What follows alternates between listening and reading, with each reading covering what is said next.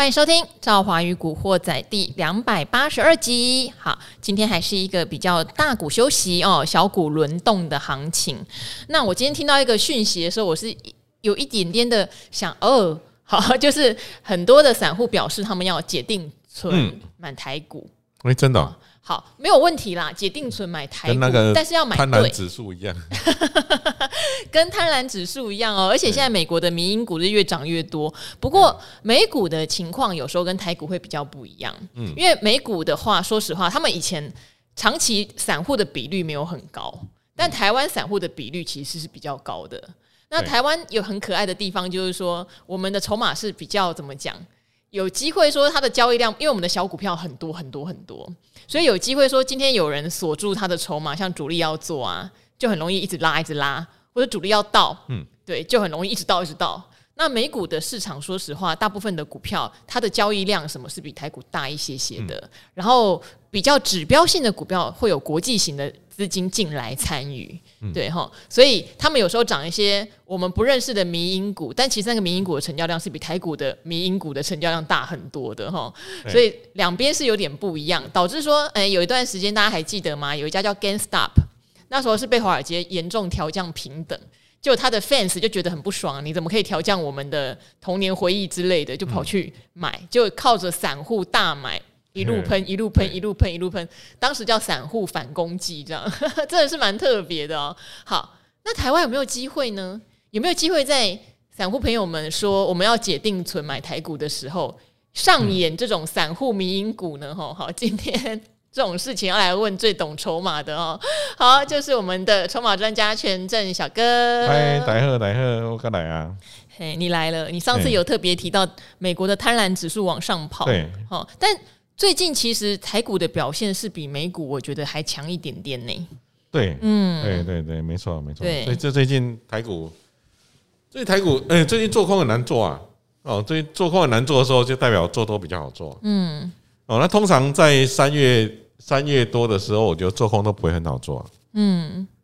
3月有很多的融券要回补啊，融券要强制回补啊，所以做空在3月份可能要小心一点，因为他们会要开股东会啦，对啊，开董事会，然后决定股利政策，对不对？哈，那开了之后，通常开之前就会要强制回补了，对对。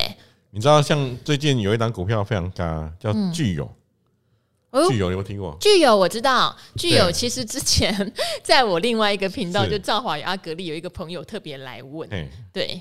然后但是他问的时候是说他觉得明年就今年了，他是去年问的，今年展望不好，对，该怎么处理之类的，对。但是因为他就只有讲了那么一句，所以我和阿格力还研究了半天跟他说这样。但最近飙起来，我们有发现，我最近太飙了，那这么飙的股票，哇，你看这具有一路的这样喷上来，最近很多股票都是这么喷呐，所以这种这么喷类似这么喷的股票。具有是还没开放融资券啦，有开放的话，你不要去空这种股票，空这种股票很危险。这边的话，等一下我们在之后会回答一个听众朋友的问题，但是这边的话还是要提醒大家哦，对景气看的保守，那个是因为基本面显示出来的状况是真的保守，但是如果以筹码跟技术面，有很多股票是喷的。好，所以这个时候呢，要切记一件事情，什么事情？就是不要开杠杆做空。好，为什么突然讲到这个？之前是有人就说我一直在喊空，我要超级强调，我绝对没有在喊空哦，这是天大的误会。大家如果从年前的话就开始听，有没有听到我提醒不要开杠杆放空？因为为什么？因为你基本面派的人一定会觉得就被送，就是在涨什么没有听到好消息，你产业的朋友都告诉你到第二季都不会好，所以我身边会有蛮多觉得不可思议的人去放空，从年前就有，那就被嘎。所以市场的嗅觉告诉你，即使今天市场的走势会让你的门派觉得很痛苦，可是你不要跟市场作对哟，好不好？啊、这个东西一定要记得，你的心里面可以有戒心，你的心里面知道你的核心价值是什么。但是市场如果今天方向决定是往那儿跑，例如狗往前跑，跑得很快，对，你不要跟它作对呀，齁，你可以等它回来没有问题，可是你不要在这个时候想我不爽，我去放空。所以兆华才会从过年前就提醒大家不要开杠杆放空，齁，那要一直等到什么时候？也许要等到就是等股东会开完之后，哦，那一波融券回补潮，通通回补完之后，哈，那个时候到除权息前才会有一波。我觉得是，如果大家来检验景气真的不好的话，股价比较有机会跑回来，哈，无穷六绝嘛。对啊，我觉得这个节奏大家要记得。好，那为什么会一直提醒大家不要开杠杆放空，但是又告诉大家这个景气还是有一些疑虑，这两件事情其实不违背你不要跟市场作对哦。好，讲那么多的话，我们先来请教小哥了啦，哦，因为小哥有发现最近这种像具有，当然他可能有他的 story 或者主力说嘛，或者像星宇航空好了，新贵没有涨跌幅今天涨到50块钱，非常哇，新贵是一个很有趣的地方，航空的股，它没有涨跌幅，但新贵有熔断机制的哦。新贵其实涨到当天均价好像超过50%，对，它会熔断。所以之前有一档生技股 ，sorry， 现在名字记不起来，新药解盲成功那一天有涨到熔断，但是涨到熔断之后，它就一路炒，那就很可怕，因为它也没有跌幅限制，所以等它的利多涨完之后，它那个跌的速度也很夸张，这样子，刺激和迷人的地方就在这边。那新贵的财报也没有像上市贵公司这么透明，我记得好像一季吧，还是半年才需要才公布。对，我这个可能要 check， 可是如果你去查他的新闻，会发现他的财报并不像一般的上市贵公司每个月10号之前你要公布营收，什么是没有，还要去问这样子。好，那星宇航空就这样涨，而且新贵的价格很有趣，它隔天的开盘是以前一天的均价哦，不是以前一天的收盘价哦。小哥一直跟我说这样，他根本不管我，因为筹码看不到的东西他没兴趣。没兴趣欸，新贵连碰都没在碰。好，新贵我有欸，新贵我偶尔会买过啦，我会买，对。然后买过新印材嘛，新印材是新贵的嘛。新印材我买过新贵的，像益尔德是它的IP 股，对，那只要上市贵的 IP 股在动，它多多少少也会动，对，还有像之前不小心讲出来，我有龙德造船是新贵股，对，它好像最近抽签嘛，它快要抽签了，好像上礼拜五还6就开始，上礼拜4还5就开始抽签了，可以去抽啊，那之前有买过一些，是因为有朋友专门在做新贵，所以他们会去拜访公司，了解一下这家公司的目标，还有就是通常在上市柜前会把他的财报做漂亮，这些都是新柜会有行情的原因。有兴趣的话，下次我找新柜专家来跟大家聊，但是因为说实话财报不透明，然后又风险高，你没有自己去问，不太确定它的后市，这就是我比较没有在聊的原因，掌握不太到啦。像小哥就一直点头没反应，就这原因，连筹码没得看他没有办法，就他的核心价值没有办法彰显，对小哥来说，对，所以这边的话大家要了解自己的核心价值是什么。好，小哥我话不啰嗦，最近你观察是不是有所谓的很惨的产业？因为我记得我们在1月9号的那一集古惑仔有特别提到一件事，如果这家公司它已经跌到脚踝了，什么叫跌到脚踝？就是我们会说腰斩、膝盖斩、脚踝斩，它打2折，膝盖斩大概3折到4折，腰斩就5折嘛，对啊，即使业绩再烂都不要去空它，这是我们1月9号的标题。对，那现在看起来很多这种脚踝斩的股票也弹起来咯，还弹不少哦，所以那个空军的话，如果那时候撤退，我想应该是不会太受伤，但现在问题来了，多军要在这个时候去介入这些从脚踝回到膝盖的股票吗？我觉得应该可以啊，就是但是它基本面要好啦，现在有很多，现在还有一些那个脚踝斩，但是还有人在脚踝吗？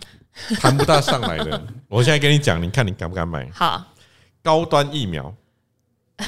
等一下，现在是等一下，我先确认一下哦。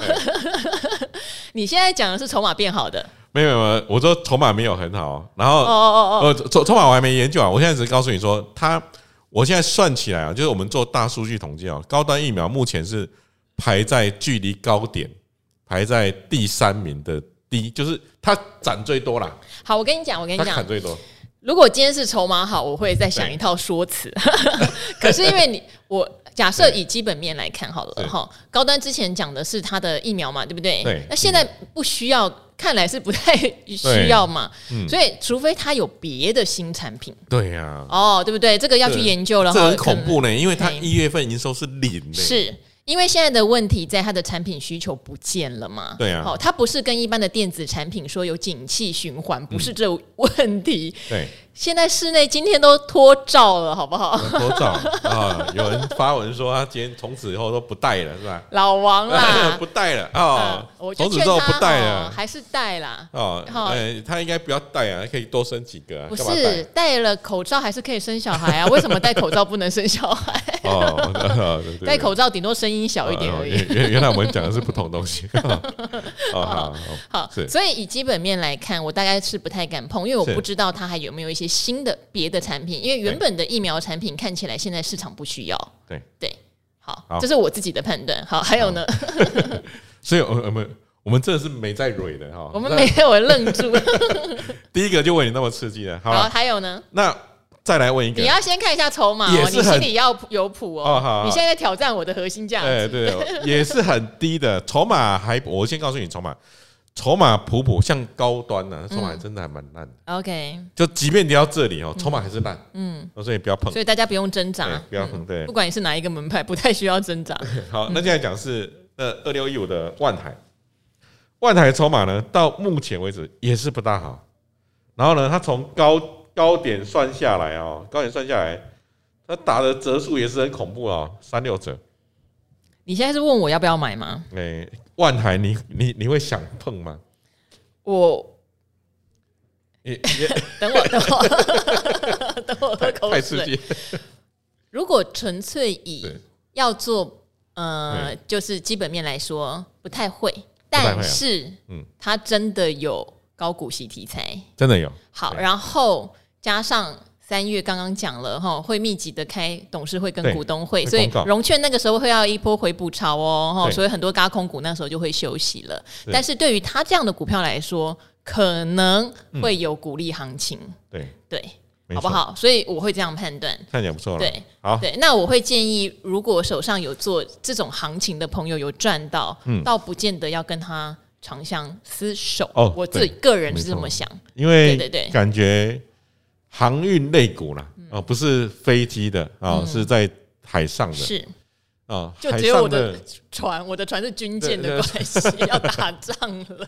哦，那个对，一般那个运输的船哦，一般运输的船，这个感觉他们的例如说运价指数也最近也上不来。是啊，所以呢，他们的营收 YY 最近都很丑了啦，都是50-60%的下这个衰退。讲到船哦，现在还不是季节，不过这边也可以提前跟那个听众朋友分享，到了今年第3季的时候，我觉得可以观察一下原物料的状况，因为3、4季的话会进入到散装航运的传统旺季，因为他们载的是原物料哈。散装就还好了。对，那因为我自己个人是觉得2024到2025，你全世界的秩序会恢复正常了哈。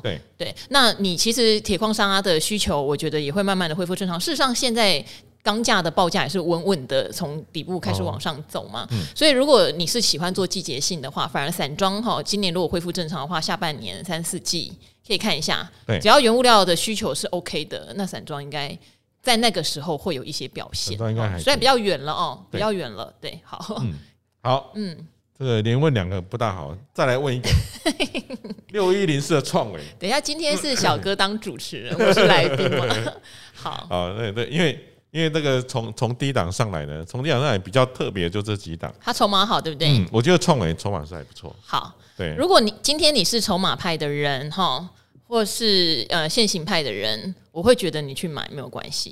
对，基本面派的人会对它有点挣扎，因为对我来说，创惟的基本面价值大概在70块。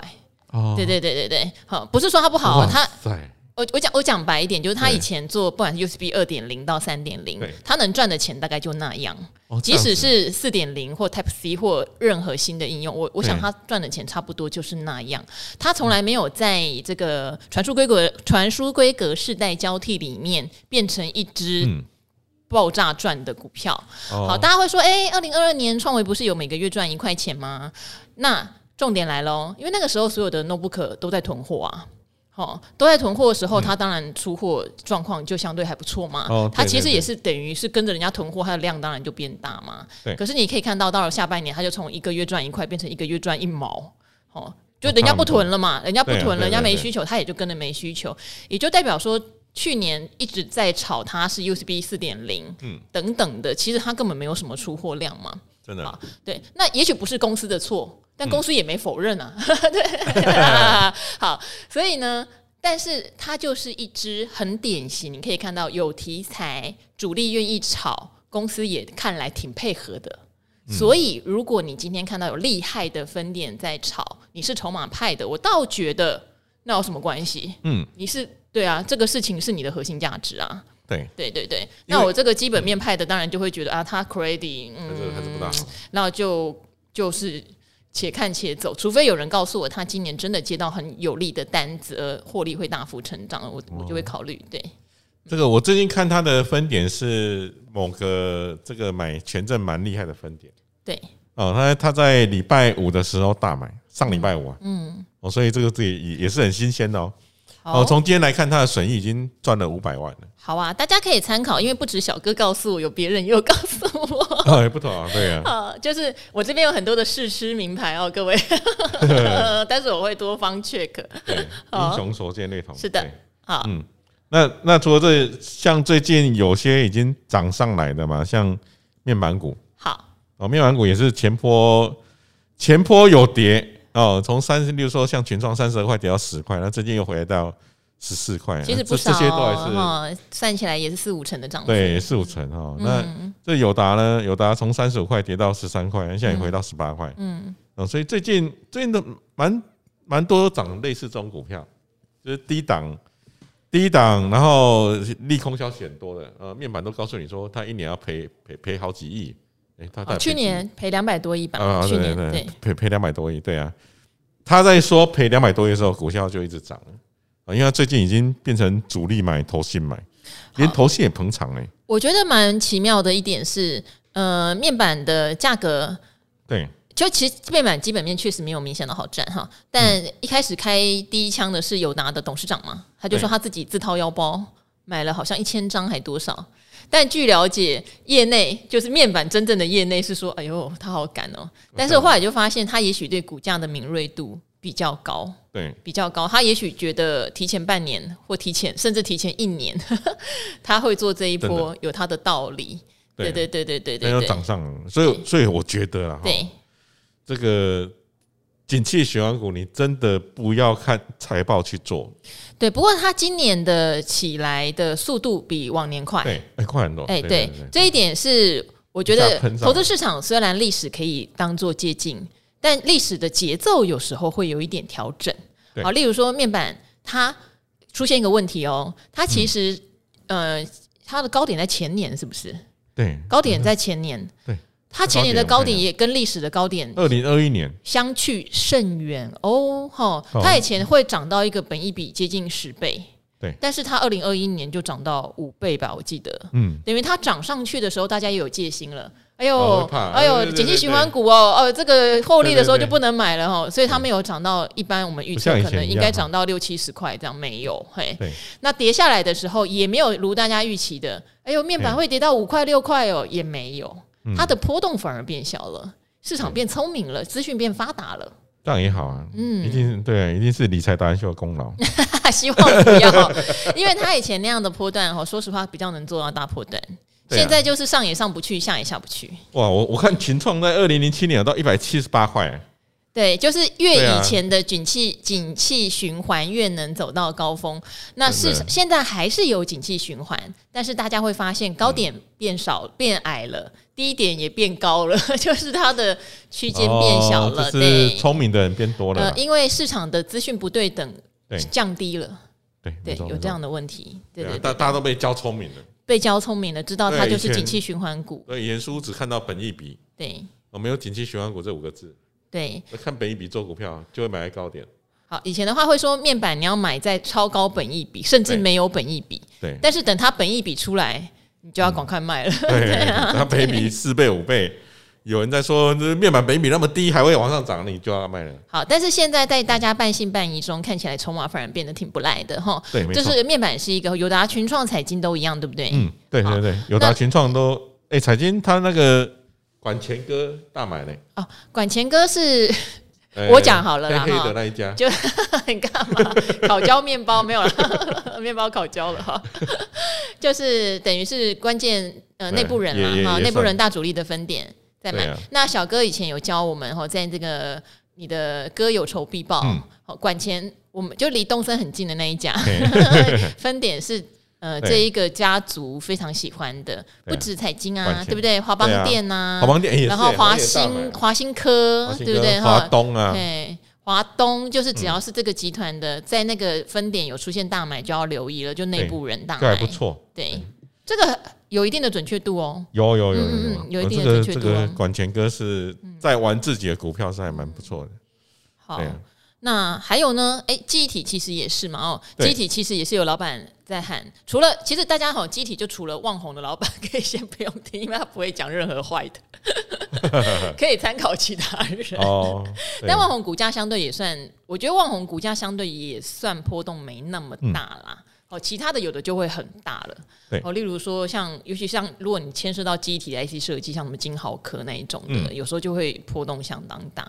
不过小哥很久以前就告诉我们，记忆体里面有一档的筹码特别好，就是群联。哦，对，你知道吗？如果小哥今天来跟我对答案，他跟我讲说群联怎么样，那我就会比较放心。群联做生意比较有他的门道，所以他的基本面一直都不差。嗯，对，他一直都是赚蛮多钱的公司。所以小哥跟我讲群联，我就会听得下去。哦，但是小哥如果跟我讲，我想一下，我不要这样要得罪人。你随便讲一档记忆体。随便讲一档记忆体，然后记忆体比较筹码好或不好都可以，就是你自己知道。我最近我发现十全喷出去了啊，其实它的整体的主力筹码还蛮漂亮的哦。但是这种喷出去的，其实我们都会发现好像公司派就会稍微的站在卖方，所以厉害的分点他会提早布局。像这个十全呢，他厉害分点在低档买很多，大概在32块啊31块。我们在笔记本这个常写啊，十全然后那个关键分点买超，然后31、32块大买，然后呢今天喷到47块。就站在卖方了。我问一下我可爱的学弟好了，因为我们下一班有一个就是十全的主管，对，我们都昵称他叫巴斯光年。如果有同学听到的话，应该知道我在讲谁。他长得人家巴斯光年哦，娶一个非常漂亮的太太啊。扯远了哈。十全曾经有一个 story， 我觉得可能我去了解一下吧，因为我没有真的去拜访。但十全在记忆体很好的那一年是2021吧，他曾经真的有囤了蛮多的货，所以他有一度他的库存。就是有低价库存是非常亮丽的，但是记忆体的东西就是这样。如果今天景气反转，你的低价库存就会变成你的业障这样。曾经啦，但是我就必须说这家公司的话会让我的印象好不好？我可能要再去问哈。就他们对 trade 所谓的 trade 就是说，玩弄也不是玩弄，怎么讲？投资记忆体的涨跌，其实很多的老板他们自己会去把记忆体当期货在做。对，记忆体的老板很多是这样起家的哦。我自己的同学里面也有，有的同学很厉害，就说我第一季已经把我今年的业绩做完了。原因不是在订单很多，原因是他去玩了记忆体的价格。对，好，所以我觉得十全在这方面是有心得的公司。看起来就是有心得。你可以稍微问一下他们是不是在板桥啊？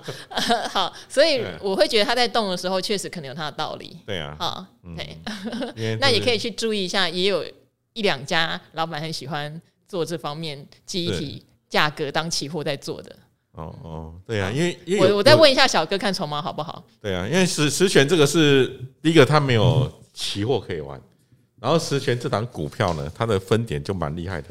喜欢低买高卖，那另外一档，我们来看一下另外一档啊，这个3260的微钢。我刚才说，你不要立刻举一反三，好不好？哦，3260微钢，最近的筹码也还不错，是不是？嗯，对，新主人最近看起来有在买哦。哦，对，这个反正各位这个。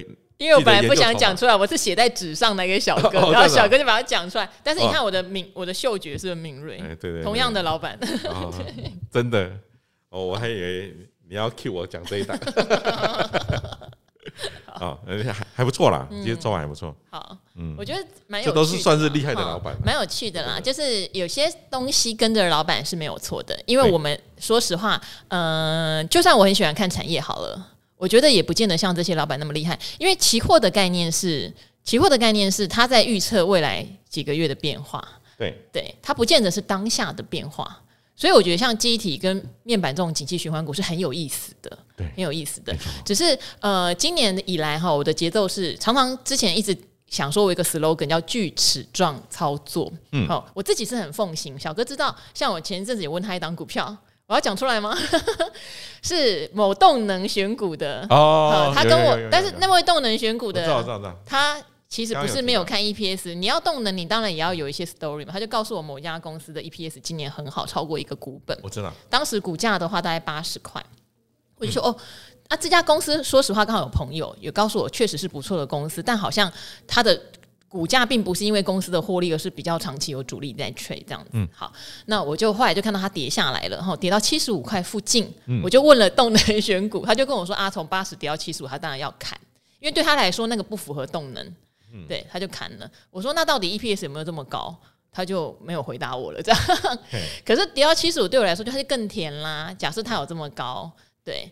那我这边的话就有在跟小哥 double check， 但小哥说他筹码并没有很好，也没有很坏，也没有很好，是一个很平庸的筹码这样子。对，好，那我要讲的是，对我来说，如果他 EPS 真的有做1个股本以上，那我也去了解过，它是一家体质还不错的公司，我就会买一些。这就是我讲的锯齿状，它下来是动能派不要的，可能筹码派也没有觉得它现在在发动，可是对我来说它的价值是比较浮现的，那我就买一点。正好对基本面研究很深了。就是它是我觉得每个人要有一个核心去搭配附加给你的加持，可是你不能丢掉你的核心。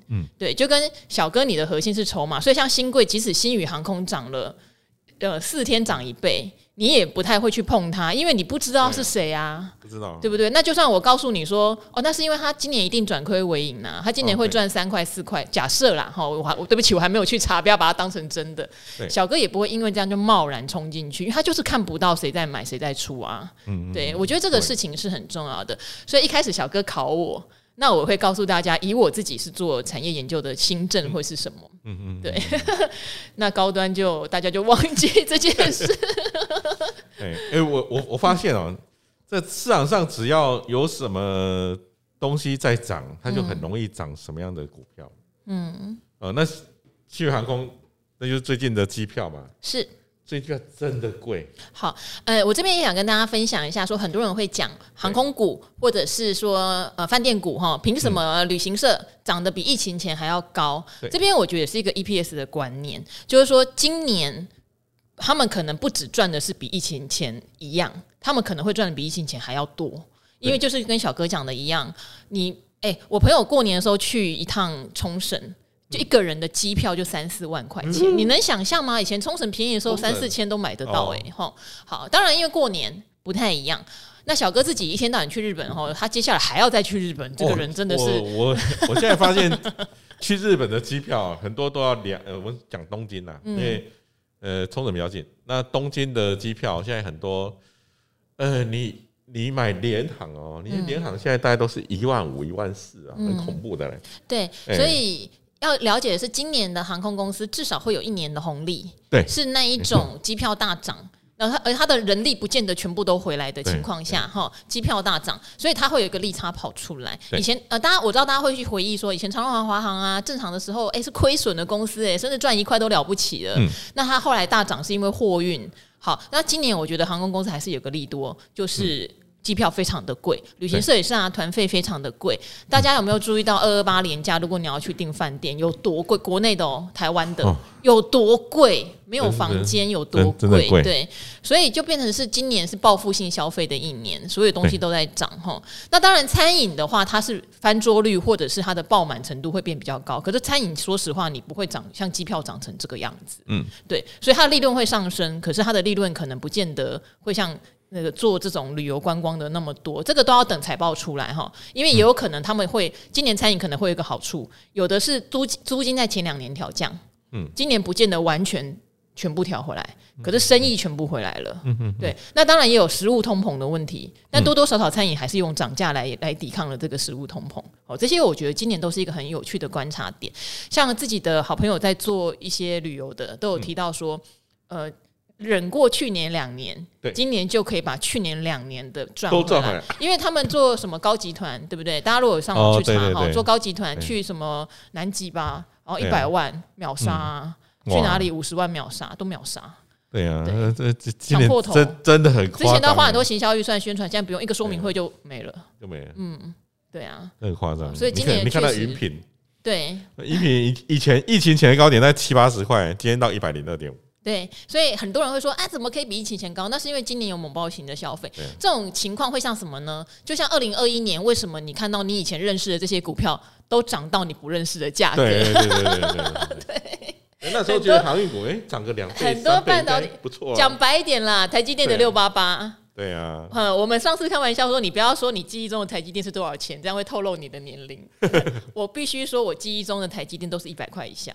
对啊，对以前。那我自己第一次买比较多台积电200多，都已经觉得自己疯了，嗯，对。可是到了，回过头来看很便宜，回过头来200多很便宜没有错。但是说实话，就是2021到2022会让你见识到很多公司科技股涨到你不认识的价格。那现在就轮到观光嘛，因为它有萌爆性的消费啊，没错，啊，嗯。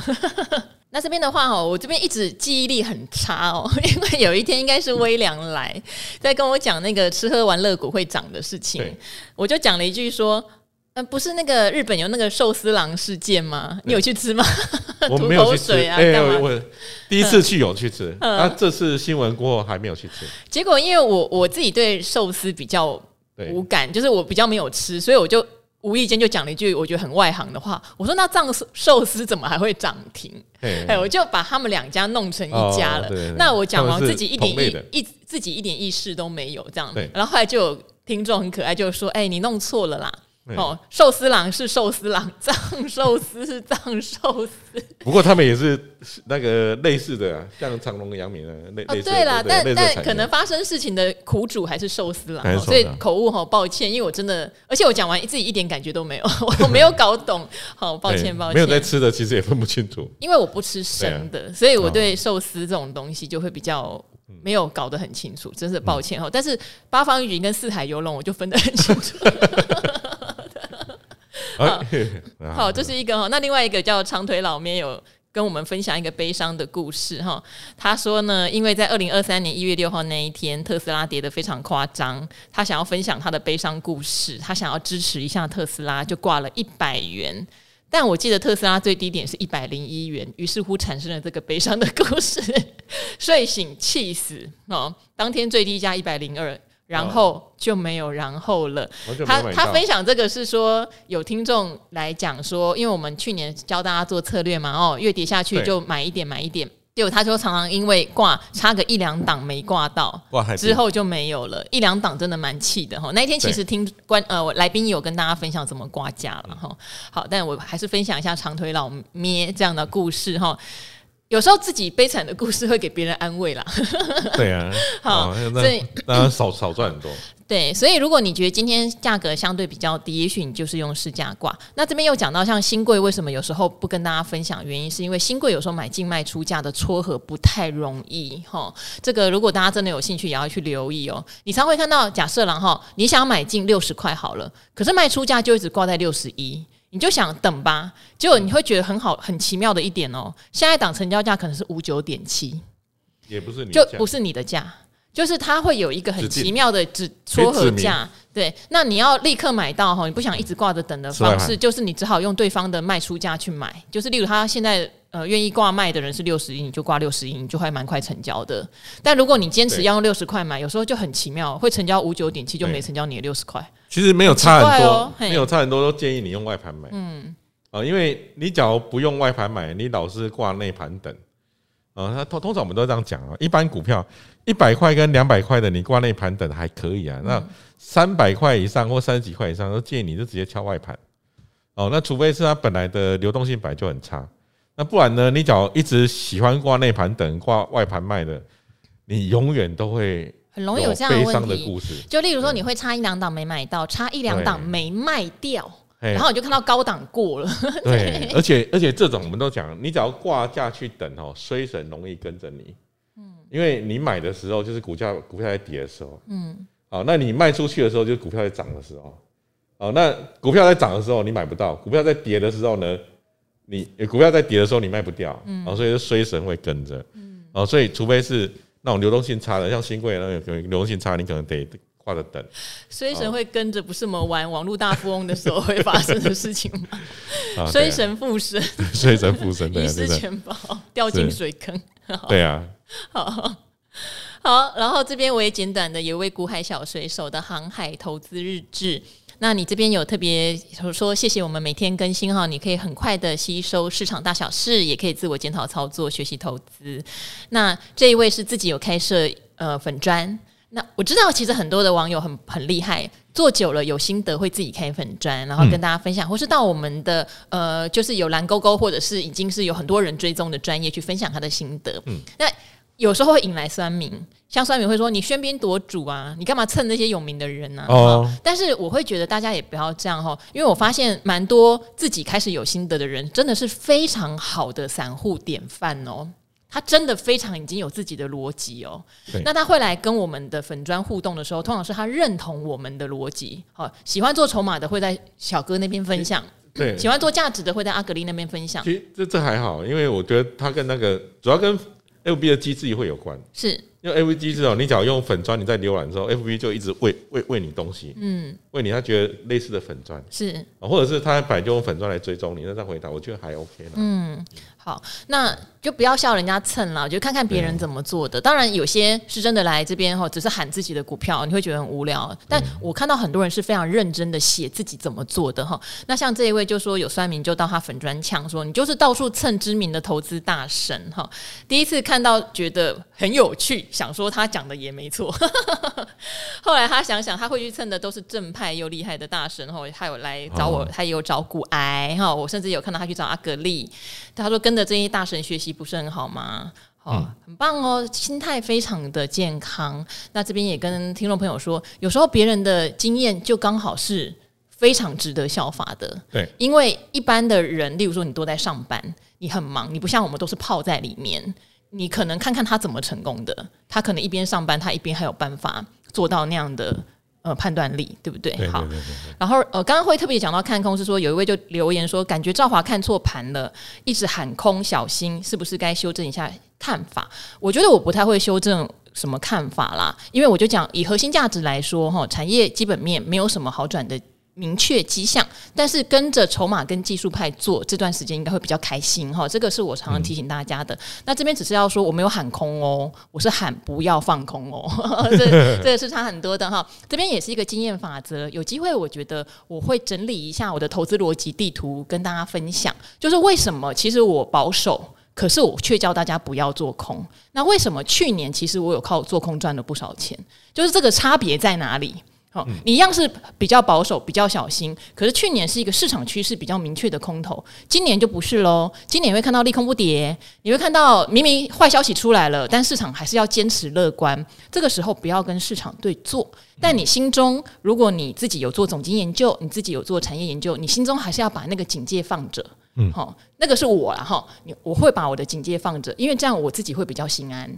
好，那我就像刚刚那个航海小英雄讲的，如果你认同我，我就会在这个频道；如果你不认同我，你可能就会去一些很激进的、很积极的、好高风险追逐的频道嘛，对不对？好、大家有自己赚钱的方法。好，那还有一位副理不要停，特别问我为什么要买摩根科技、美国科技，好，因为他说他的成分股好像比较冷门。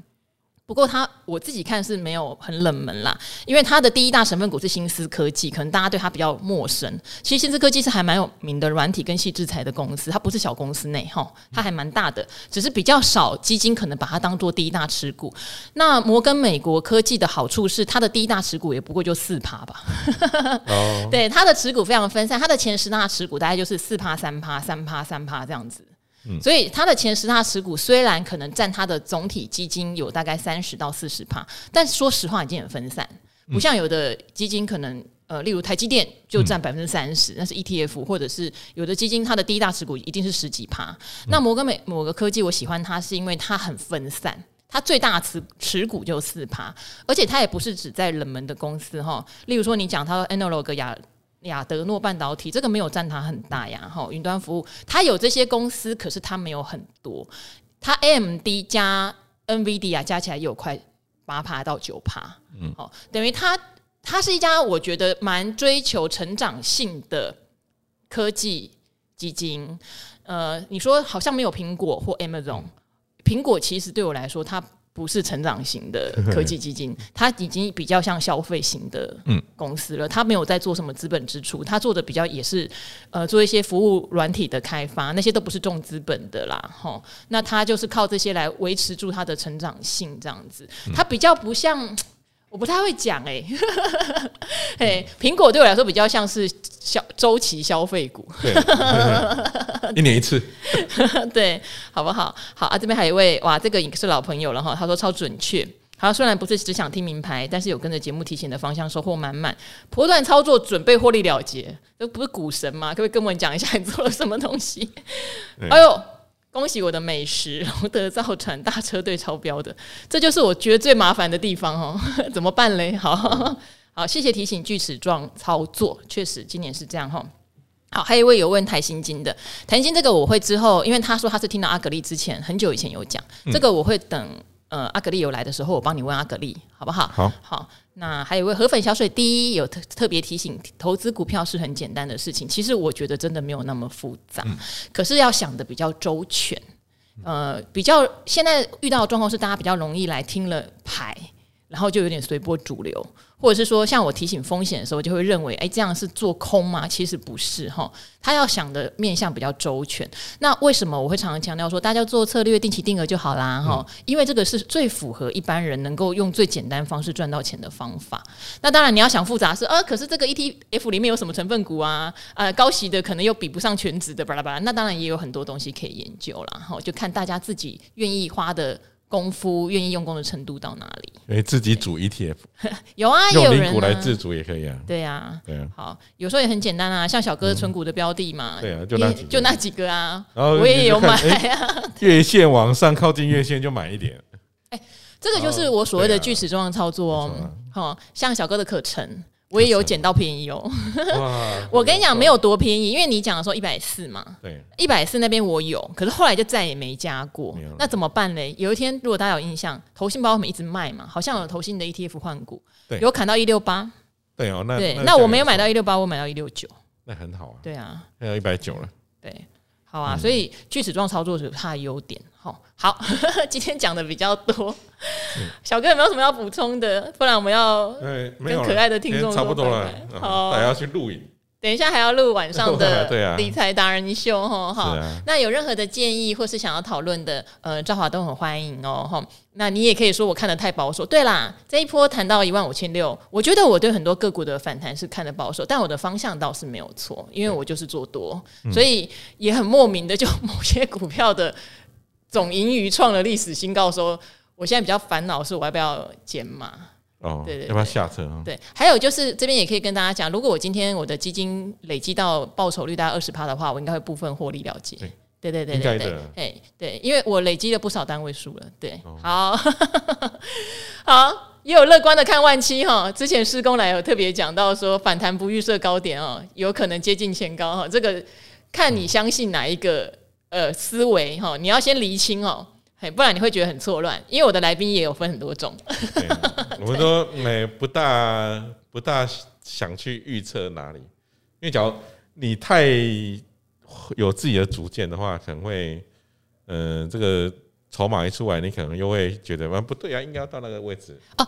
啊，小哥讲到一个很重要的哦，真的大家请把这句话记起来，就是市场永远是对的。对啊，好，它可能会超乎你的预料之外，但是你要记得，市场往这个方向走的时候，不要跟市场作对，这个是很重要的。你可以不认同说啊，那我不要放太多钱，我也不要去追那些标的一塌糊涂的股票，都可以，那就是你自己知道你自己适合赚什么钱，但是千万不要想。超不爽的，全部放空，千万不要这样哦、好，那就今天的古惑仔就先到这边了哈。今天有比较多分享了心得，小哥也考我，我觉得也不错。好，那希望今天还是一样有让大家有收获。有问题真的还是欢迎大家提问哈，有不同的达人会帮大家做解答。那就跟听众朋友说拜拜喽，拜拜，拜拜，是寿司郎，不是藏寿司。